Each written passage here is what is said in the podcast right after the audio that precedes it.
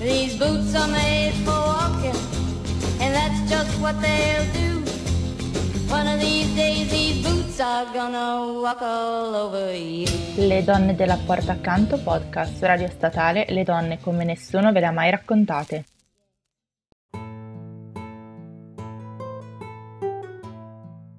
Tacete, o maschi, a dir che la natura fare il maschio solamente intenda. Inizia tutto con un libro pubblicato nel 1580 da Andrea Giglio da Fabriano, un erudito marchigiano, poeta e priore all'eremo di San Vicino. Lui per primo sarebbe sorpreso nel sapere che un semplice trattato sulla poesia e sulle figure retoriche avrebbe dato il via ad un giallo appassionante, un rompicapo che avrebbe coinvolto i filologi attraverso i secoli, scatenato passioni e campanilismo, generato falsi d'autore, rimanendo tutto sommato insoluto. All'apparenza questo volume non aveva nulla di speciale, tranne che in chiusura riportava una serie di sonetti di tre scrittrici marchigiane, Leonora della Genga, Ortensia di Guglielmo e Livia da Chiavello. E già qui la storia si apre con un colpo di scena e una serie di depistaggi che durano da allora. Nella maggior parte dei manuali di letteratura italiana non vengono citate le poetesse donne, se non verso il Rinascimento, come se prima non ci fosse stata nessuna esperienza poetica femminile, il che è falso. Scrittrici donne c'erano già state nel 200, come Compiuta Donzella a Firenze e Nina Siciliana, la prima donna a poetare in volgare. O anche donne inserite nei contesti religiosi, come Caterina da Siena, ma furono tutte esperienze isolate. Nel caso delle poetesse marchigiane, invece, possiamo parlare propriamente di un nucleo compatto, non solo dal punto di vista territoriale, ma anche culturale e di tematica, oltre al fatto che erano legate da stretti legami di amicizia letteraria e di stima reciproca. Le loro figure poi sono rilevanti perché oltre ad essere state delle grandi poetesse, furono anche delle donne incredibili, completamente fuori dagli schemi. Forse anche per quello non riusciamo a ricostruire una storia lineare che le riguardi. Nei secoli la storia di queste donne ha subito una serie lunghissima di tentativi di insabbiamento. Da chi come Giacomo Filippo Tomasini ripubblicava i sonetti attribuendoli ad altre poetesse, o come Medardo Morici ad altri uomini, nello specifico il cameriere del Papa. Morici poi sosteneva che queste poetesse non fossero mai esistite, ma che fossero un'invenzione campanilista dei marchigiani per portare fama alla loro terra. Questa versione sarà poi ripresa anche da altri come Tiraboschi e Carducci. Adolfo Borgognoni, per dimostrare che queste donne non erano esistite e che non ci sarebbero state poetesse donne in Italia fino al Rinascimento, dirà le donne italiane di quei secoli, anche le più nobili ed eleganti, da tutto quel che ne sappiamo, non pare aspirassero al vanto di letterate o di poetesse. Evidentemente non doveva saperne molto di donne, perché la dissidenza femminile è sempre esistita, anche nelle famiglie nobili ed eleganti. Chiara d'Assisi ne è un esempio, o Caterina da Siena, che diventò non solo scrittrice, ma anche predicatrice, un ruolo vietato alle donne a quel tempo. E poi che lettere scriveva il Papa, non ci andava mica tanto per il sottile, dava ordini senza mezzi termini, quando all'epoca la prerogativa delle donne era il silenzio. Questa egemonia maschile e questa continua resistenza all'invasione delle donne nel campo della letteratura ha fatto davvero degli enormi danni al nostro patrimonio letterario. Le opere delle donne non sono state tramandate e spesso neanche conservate.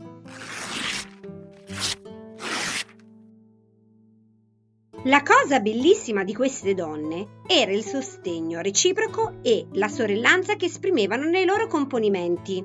Con uno schema simile a quello degli stilnovisti si scrivevano vicendevolmente sonetti, dove affermavano l'autorità poetica e l'eccellenza femminile delle altre. Ma gli scrittori uomini, più che altro, si scrivevano sonetti per provocarsi e a volte insultarsi È da quella pratica che nasce il detto rispondere per le rime. Invece queste poetesse, perlomeno dai sonetti che ci sono pervenuti, mettono l'accento sull'aspetto dell'unità e della stima reciproca, necessarie nel contesto in cui operavano. Non era facile essere una donna che voleva scrivere a quell'epoca, e neanche in epoche successive. Per molto tempo scrittrici e poetesse sono state trattate come soggetti anormali. Venivano derise, considerate indecenti o poco femminili, bullizzate in tutti i modi, per impedire loro di accaparrarsi un po' di quello spazio assegnato ai maschi. Questo stigma le donne scrittrici soprattutto in Italia, se lo sono portate dietro fino nel Novecento. Questa è proprio una delle rivendicazioni delle poetesse marchigiane. Per loro è centrale l'affermazione di un io femminile che esca dal silenzio in cui venivano relegate le donne. Stufe di essere oggetto della poesia dei maschi, dove venivano dipinte come donne ideali, angelicate e silenziose, rivendicano il diritto di essere soggetto. Probabilmente non ce ne rendiamo conto, quando leggiamo i poeti del Trecento. Sembrano tutti così carini, innamorati e persi nel loro lirismo, ma se la guardiamo alla lente di ingrandimento, quella poesia è fortemente misogina. Le donne che piacciono a loro sono di fatto inesistenti, idealizzate fino alla perfezione e non hanno altro ruolo nella vita se non quello di farsi ammirare, da lontano. Infatti l'amore cortese che troviamo nella poesia del Trecento aveva delle regole ben precise, e una di queste è che doveva essere extraconiugale. Tutte le donne di cui hanno scritto Dante, Petrarca e compagnia erano sposate con altri uomini. Fa venire in mente il passo di Una donna di Sibilla Leramo. Quasi tutti i poeti nostri hanno finora cantato una donna ideale, che Beatrice è un simbolo e Laura è un geroglifico, e che se qualche donna ottenne il canto dei poeti nostri, è quella che essi non potettero avere, quella che ebbero e che diede loro dei figli, non fu neanche da essi nominata. Insomma, per piacere agli uomini, allora come oggi, dovevi essere graziosa, educata e silenziosa. E questo è proprio il bello di queste poetesse, che si sono completamente ribellate a questo schema e anzi sono arrivate perfino a dire agli uomini di stare zitti. Come nel sonetto di Lenora della Genga, Tacete, o maschi, che dà anche il titolo ad una raccolta di poesie di queste poetesse, edita da Argo Libri, che tra l'altro è davvero molto ben curata, e che dà anche il titolo alla nostra puntata di oggi. Tacete, o maschi, a dir che la natura a fare il maschio solamente intenda, e per formar la femmina non prenda se non contra sua voglia alcuna cura. Qual invidia per tal? Qual nube oscura fa che la mente vostra non comprenda, com'ella in farle ogni sua forza splenda, onde la gloria lor la vostra oscura? Sanno le donne maneggiar le spade, sanno regger gli imperi e sanno ancor trovare il cammino dritto in elicona. In ogni cosa il valor vostro cade, uomini appresso a loro. Uomo non fora mai per torne di man pregio o corona. Che spettacolo! C'è dentro tutto. Lenora va proprio al cuore della disparità fra i generi, scomoda la teoria aristotelica della generazione che considerava la donna incompleta per natura. E non solo intima agli uomini di smetterla, di dire che le donne sono inferiori, che già di per sé sarebbe abbastanza, considerando l'epoca, ma rivendica per le donne ruoli tradizionalmente maschili, come combattere, governare e scrivere poesia. Lenora aveva una grandissima stima di Ortensia di Guglielmo, che considerava sua maestra, e Ortensia fu quella che, secondo alcuni studiosi, scrisse un sonetto, niente proprio di meno che al Petrarca. Io vorrei pur drizzar queste mie piume. Io vorrei pur drizzar queste mie piume colà, signor, dove il desio mi invita, e dopo morte rimanere in vita, col chiaro di virtute inclito lume. Ma il volgo inerte, che dal rio costume vinto, ha d'ogni suo ben la via smarrita, come digna di biasimo ogni orma addita schirtenti di Ericona al sacro fiume, al lago, al fuso, più che al lauro o al mirto, come che qui non sia la gloria mia, vuol che abbia sempre questa mente intesa. Dimmi tu, ormai, che per più via dritta a Parnaso ten vai, nobil spirito, dovrò dunque lasciarsi degna impresa? Qui si sente tutta la rivendicazione di voler scrivere, voler evadere da quegli schemi sociali che vedevano le donne come adatte solo per i lavori domestici, come l'ago e il fuso. Se consideriamo che ancora oggi ci sono donne che rinunciano alle loro passioni creative e artistiche per voler rientrare in canoni tradizionali, che le vedono come angeli del focolare, questa poesia è di un'attualità incredibile. Infatti non passò inosservata si ritiene anche che Petrarca rispose a questo sonetto con un altro, contenuto nel canzoniere. La tradizione vuole che fosse per Boccaccio, ma la ripresa di diversi termini e delle rime fa pensare a una risposta ad Ortensia, in cui la invita a non demordere e a continuare seguendo la sua passione per la poesia. Per un figlio del suo tempo era abbastanza aperto di costumi anche lui. In fondo, la sua Laura, tra tutte le donne dei poeti, era quella più reale. Ma torniamo alle nostre poetesse. Abbiamo visto come rivendicassero il diritto di poter ricoprire ruoli maschili.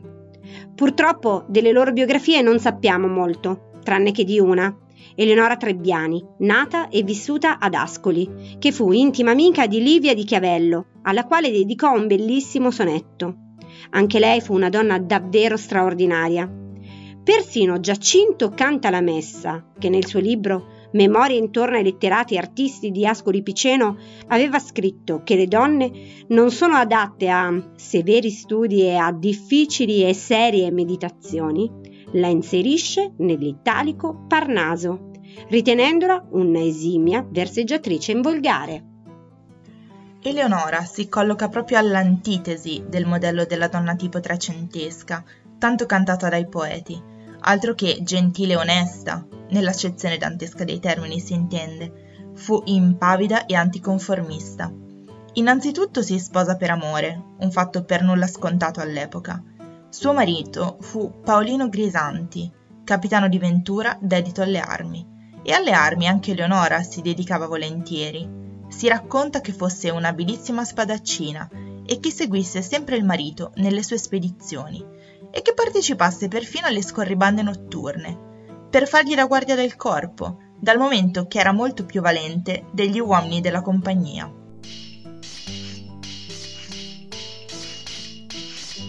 Tra le storie che la riguardano c'è quella che la vede parte di uno scontro cittadino tra bande rivali, ai quali partecipava spesso e durante la quale fu gravemente ferita, ma continuò comunque a combattere riuscendo a conservare le forze. Pare che andasse sempre in giro, armata e vestita da uomo.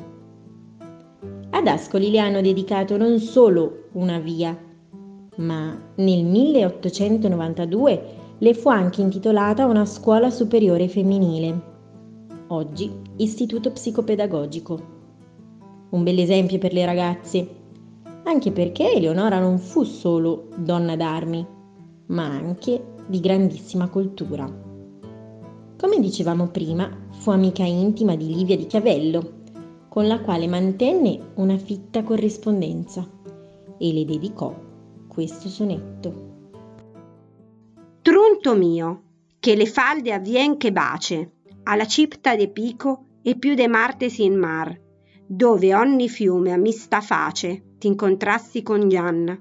Diglie in disparte che annunzi e in nome mio salute e pace alla mia Livia, perita donne arte, la qual se all'orecchi e ad occhi piace, o se veggia in person o scriva in carte.